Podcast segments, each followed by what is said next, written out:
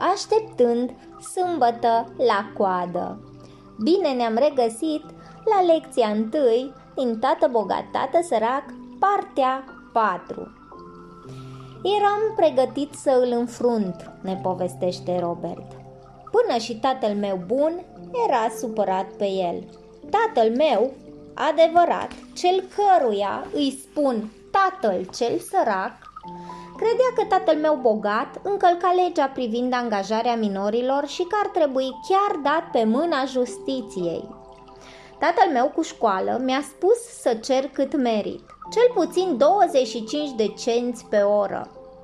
Tatăl meu cer sărac mi-a zis, dacă nu mi se mărește leafa, ar fi bine să renunț imediat. De fapt, nici nu trebuie slujba asta nenorocită, mi-a spus indignat tatăl meu cel adevărat. Și tatăl meu cel sărac. Sâmbătă dimineața la ora 8 am intrat pe aceeași ușă șubredă a casei lui Mike. Ia un scaun și stai la coadă, mi-a spus tatălui Mike, de îndată ce am intrat. S-a întors pe călcâie și a dispărut în birouașul lui de lângă dormitor. M-am uitat prin încăpere și nu l-am zărit pe Mike nicăieri. Mă simțeam stânjenit, așa că m-am așezat timid lângă aceleași două femei care erau acolo și cu patru săptămâni înainte. Mi-au zâmbit și s-au tras mai într-o parte pe canapea ca să-mi facă și mie loc. Trecuseră 45 de minute și eu fierbeam. Cele două femei se întâlniseră cu el și plecaseră de 30 de minute. Un domn mai în vârstă stătuse și el vreo 20 de minute, dar deja plecase. Casa era goală acum și eu stăteam acolo în livingul acela întunecos și profuit într-o frumoasă și însorită zi hawaiană, așteptând să vorbesc cu un zgârcit care exploata copiii. Îl auzeam cum se învârtea prin birou, vorbea la telefon și mă ignora. Eram gata-gata să plec și totuși nu știu de ce am rămas. În sfârșit, după încă 15 minute fix la 9, tatăl cel bogat a ieșit din birou fără să spună nimic și mi-a făcut semn cu mâna să intru în încăperea aceea jegoasă. Am înțeles că vrei să îți măresc gleafa. În caz contrar, ești hotărât să pleci, mi-a spus tatăl cel bogat în vreme ce se bâțâia în balansoar. Păi nu v-ați ținut de cuvânt, am izbucnit eu aproape în lacrimi. Era înspăimântător pentru un băiețel de 9 ani să se confrunte cu un adult. Mi-ați promis că mă învăța să fac bani dacă muncesc pentru dumneavoastră. Am lucrat pentru dumneavoastră și am lucrat din greu. Am renunțat la meciurile de baseball ca să muncesc pentru dumneavoastră. Și nu v-ați ținut de cuvânt. Nu m-ați învățat nimic. Sunteți un excroc, așa cum vă crede toată lumea din oraș. Sunteți rapace, vreți toți banii pentru dumneavoastră și nu aveți grijă de angajați. M-ați pus să aștept, dovedind lipsă de respect față de mine. Oi fie un băiețel, dar merit să fiu tratat mai bine, spuse Robert. Tatăl cel bogat s-a plecat în fața balansoarului, sprijinindu-și bărbia în mâini și uitându-se fix la mine de parcă m-ar fi studiat. Nu-i rău deloc, mi-a zis el. În mai puțin de o lună vei vorbi ca majoritatea angajaților mei. Ce? Am întrebat. Neînțelegând prea bine ce spune, am continuat să-mi spun oful. Am crezut că o să vă țineți de cuvânt, o să mă învățați, iar dumneavoastră mă chinuiți. Asta e o cruzime, o mare cruzime. Te învăț, mi-a spus tatăl cel bogat pe un ton blând.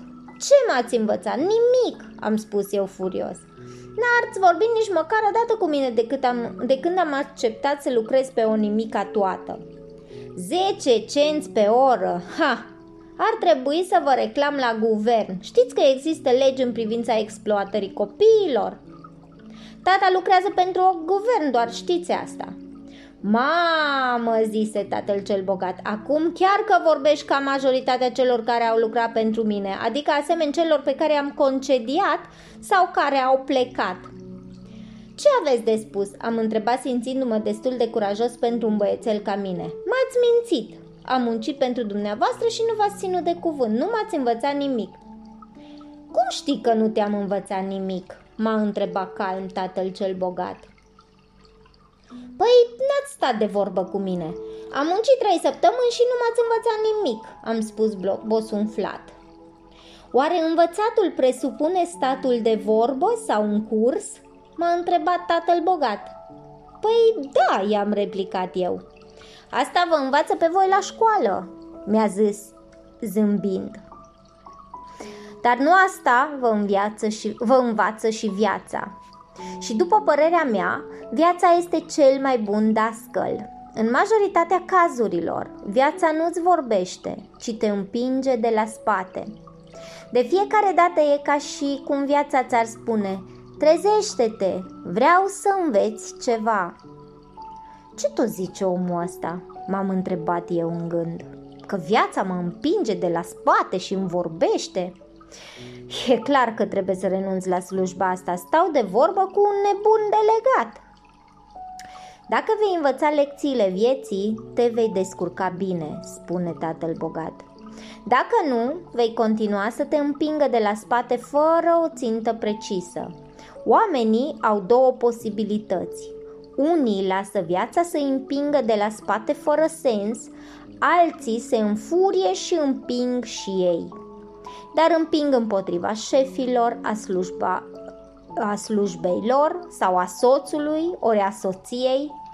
Ei nu-și dau seama că de fapt viața este cea care îi împinge. Nu înțelegeam nimic din ce spunea. Viața ne împinge pe noi toți, unii renunță, alții se luptă, puțini învață și puțini merg mai departe. Chiar sunt încântați că viața îi împinge acolo și încoace. Acești puțini aleși dovedesc că au nevoie și doresc să învețe ceva. Acești puțini învață și merg mai departe, dar majoritatea abandonează și câțiva ca tine se luptă.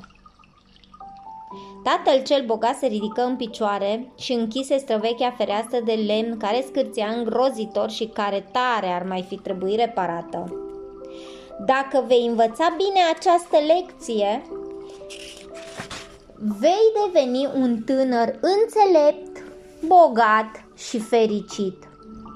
Dacă nu, îți vei petrece tot restul zilelor dând vina pe viață pentru slujba pe care o ai, pentru faptul că ești prost plătit sau pentru problemele pe care le atribui întotdeauna șefului. Îți vei trăi viața sperând că îți va oferi o mare șansă care să-ți rezolve toate problemele financiare. Tatăl cel bogat mă privi ca să vadă cum îl ascult. Privirile noastre se întâlnire, ne holbam unul la celălalt, reușind să comunicăm din ochi. În cele din urmă am renunțat de îndată ce am înțeles acest ultim mesaj. Mi-am dat seama că are dreptate. Dădeam vina pe el și voiam să învăț. Mă luptam. Tatăl cel bogat a continuat. Dacă ești genul de om care n-are curaj, renunți ori de câte ori viața te împinge încolo și încoace. Dacă ești așa, îți vei trăi viața fără riscuri, făcând ceea ce trebuie și păstrându-te pentru ceva ce nu se va întâmpla niciodată. După care vei muri ca un bătrânel plicticos. Vei avea mulți prieteni pentru că ești un tip drăguț și muncitor. Îți vei trăi viața fără riscuri și făcând exact ceea ce trebuie, dar adevărul este că vei lăsa ca viața să te supună. În adâncul sufletului înseamnă că ești îngrozit de asumarea riscurilor. Ai vrea să câștigi, dar teama de a pierde este mai mare decât fericirea de a câștiga. În adâncul sufletului numai tu știi că de fapt n-ai avut curajul să încerci și totuși alegi să trăiești fără riscuri.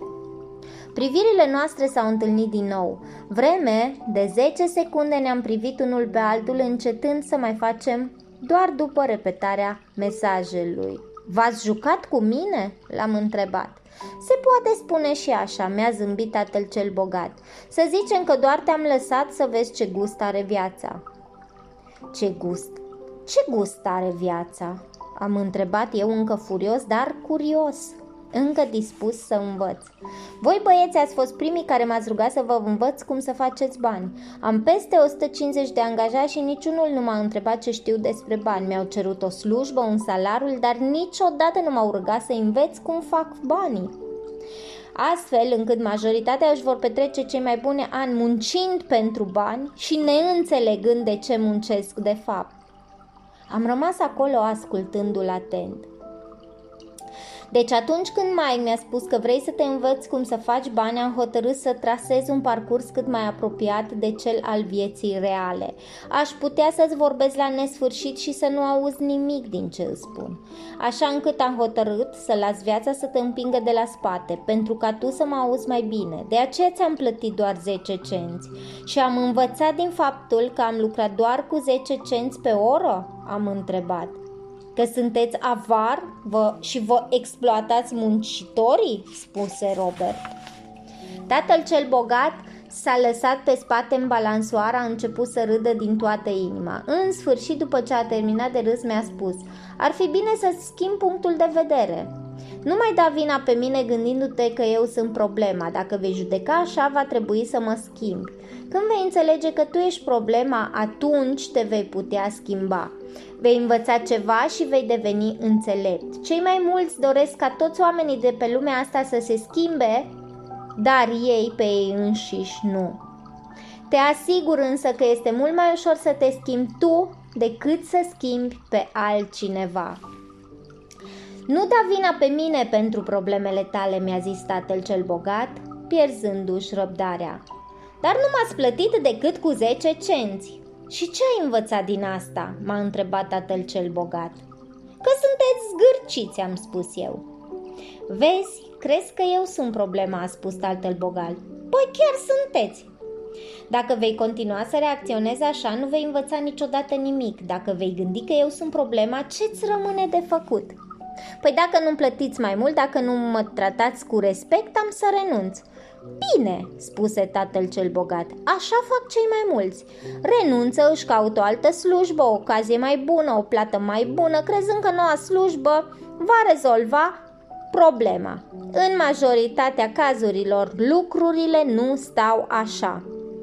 Și atunci care ar fi rezolvarea problemei, am întrebat? Să accept amărâții de 10 cenți pe oră și să zâmbesc? Tatăl cel bogat râse. Asta e ceea ce fac ceilalți oameni. Acceptă plata știind că astfel vor avea probleme financiare și mai mari, dar altceva nu mai fac, așteptând doar o mărire de salariu, crezând că le va rezolva problema. Majoritatea acceptă pur și simplu și unii își mai au încă o slujbă, mulțumindu-se cu o leafă mică. Am început să privesc în podea, înțelegând lecția pe care mi-o ținea tatăl. Făceam cunoștință cu viața reală. Și atunci care ar fi rezolvarea problemei? Aceasta, spuse el măgulindu-mă ușor pe cap. Ceea ce ai între cele două urechi. Acesta a fost momentul în care tatăl cel bogat mi-a împărtășit punctul său principal de vedere, care să mă separe de angajații săi, dar și de tatăl meu cel sărac. Tatăl cel bogat mi-a repetat iar și iar acest punct de vedere pe care eu l-am supranumit lecția numărul 1. Omul sărac și cel din clasa de mijloc muncesc pentru bani. Cei bogați pun banii să muncească pentru ei. În acea dimineață însorită de sâmbătă, îmi însușisem un cu totul punct, alt punct de vedere decât învățat de la tatăl meu adevărat, tatăl meu cel sărac. La 9 ani devenise conștient că ambii tați doreau să învăț. Amândoi mă încurajau să studiez, dar nu aceleași lucruri. În următoarea lecție vom vedea care sunt lucrurile pe care le dorește tatăl sărac de la Robert, dar și care sunt lucrurile pe care le dorește tatăl bogat de la Robert. Eu te îmbrățișez cu mare, mare drag și dacă îți place și îți plac podcasturile mele, urmărește-mă în, pagin- în paginile mele de Facebook și Instagram Marcela Miclăuș.